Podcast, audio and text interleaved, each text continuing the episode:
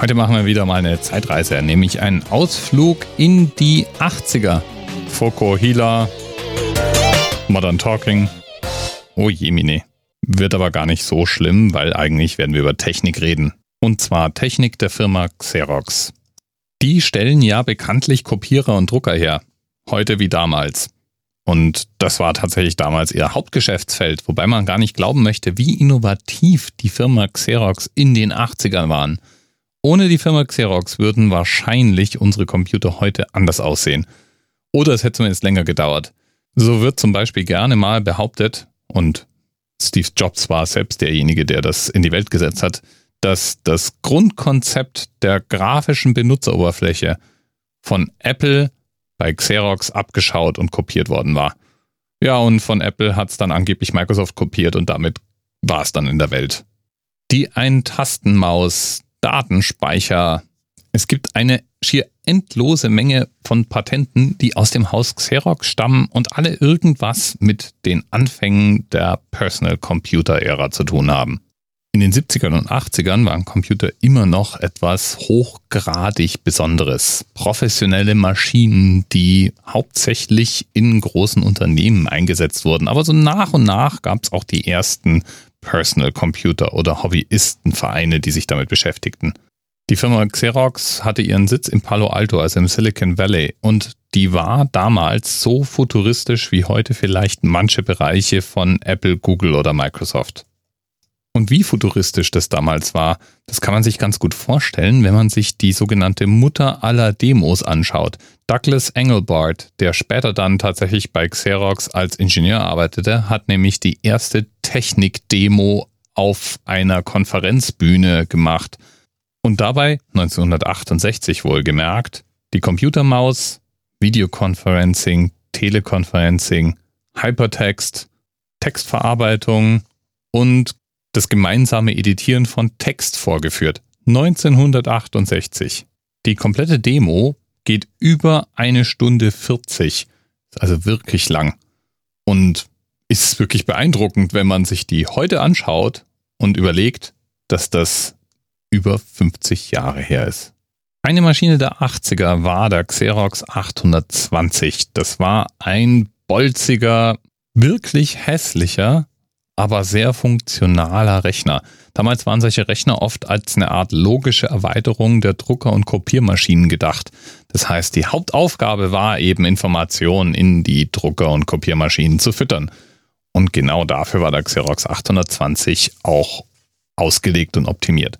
Mit unglaublichen 2,5 Megahertz, Mega, nicht Giga, und spektakulären 96 Kilobyte großen Disketten und 64 Kilobyte Arbeitsspeicher war dieser Rechner die Zukunft. Es war ein 8-Bit-Prozessor und es wurde von einem Betriebssystem betrieben, bei dem man alles mit über Tastatur eingegebene Befehle gesteuert hat.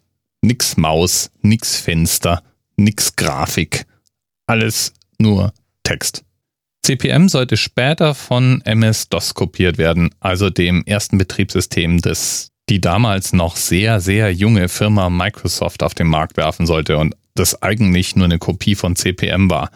Microsoft Basic für die Programmierung und WordStar für Texte und das System war komplett. Mit all diesem Wissen bewaffnet dank Hinweis von Themenpate Dr. Asray Tod bin ich dann auf die Suche nach einer Werbung auf YouTube gegangen. Meistens findet man gerade auch so für die alten Dinger auch noch irgendwelche Werbespots. Und ich habe Massen von Xerox-Werbung gefunden. Allerdings auch eine erstaunliche Menge an völlig geschmackloser, semi-komischer und ziemlich sexistischer Werbung. Aber es gab natürlich auch das Gegenbeispiel. Zum Beispiel einen Spot aus den 80ern der beschreibt, wie Xerox sich die Zukunft vorstellt. Beziehungsweise angeblich laut dem Spot auch schon am Xerox Campus so lebte. Good morning. Good morning. You come into your office, grab a cup of coffee, morning, Fred. and a Xerox machine presents your morning mail on a screen. What's the mail this morning? This one looks interesting. Let's uh, take a look at this. I'm going to need a couple of copies of this. Push a button, and the words and images you see on the screen appear on paper. Oh, thank you. Thank you, Fred. You know, Fred, I think everybody on the routing list should see this. Push another button, and the information is sent electronically to similar units around the corner or around the world. This is an experimental office system. It's in use now at the Xerox Research Center in Palo Alto, California.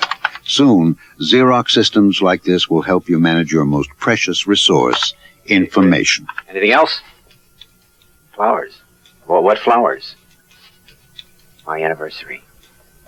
I forgot. Was schon niedlich war ja, dass der die ganze Zeit mit Fred, also mit dem Computer redet und dass der Computer zum Schluss ein Bild von Blumen auf dem Bildschirm zaubert und als er dann sagt Flowers, ihm erklärt, dass er seinen Anniversary fast vergessen hätte. Als er dann sagt, oh, den habe ich ja vergessen, hinschreibt, ja, wir sind ja auch nur Menschen. Hahaha, fast wie Siri. Der Xerox 820 jedenfalls war zwar erfolgreich, aber längst nicht so erfolgreich wie vergleichbare Maschinen der Firma IBM. Die hatten nämlich den IBM PC auf den Markt gebracht. Und wie wir heute alle wissen, haben sie damit auch die PC-Ära eingeläutet und den Markt für sich gewonnen. Wie dem auch sei, lieben Dank nochmal an Dr. Asrael Todt für den kleinen Ausflug in die Computernostalgie. So ein Ding hatte ich nie, aber ich war auch nicht so weit weg davon. Also mein erster PC konnte nicht so viel mehr als dieser Xerox 820. Und ganz sicher konnte ich nicht mit ihm reden. Bis bald.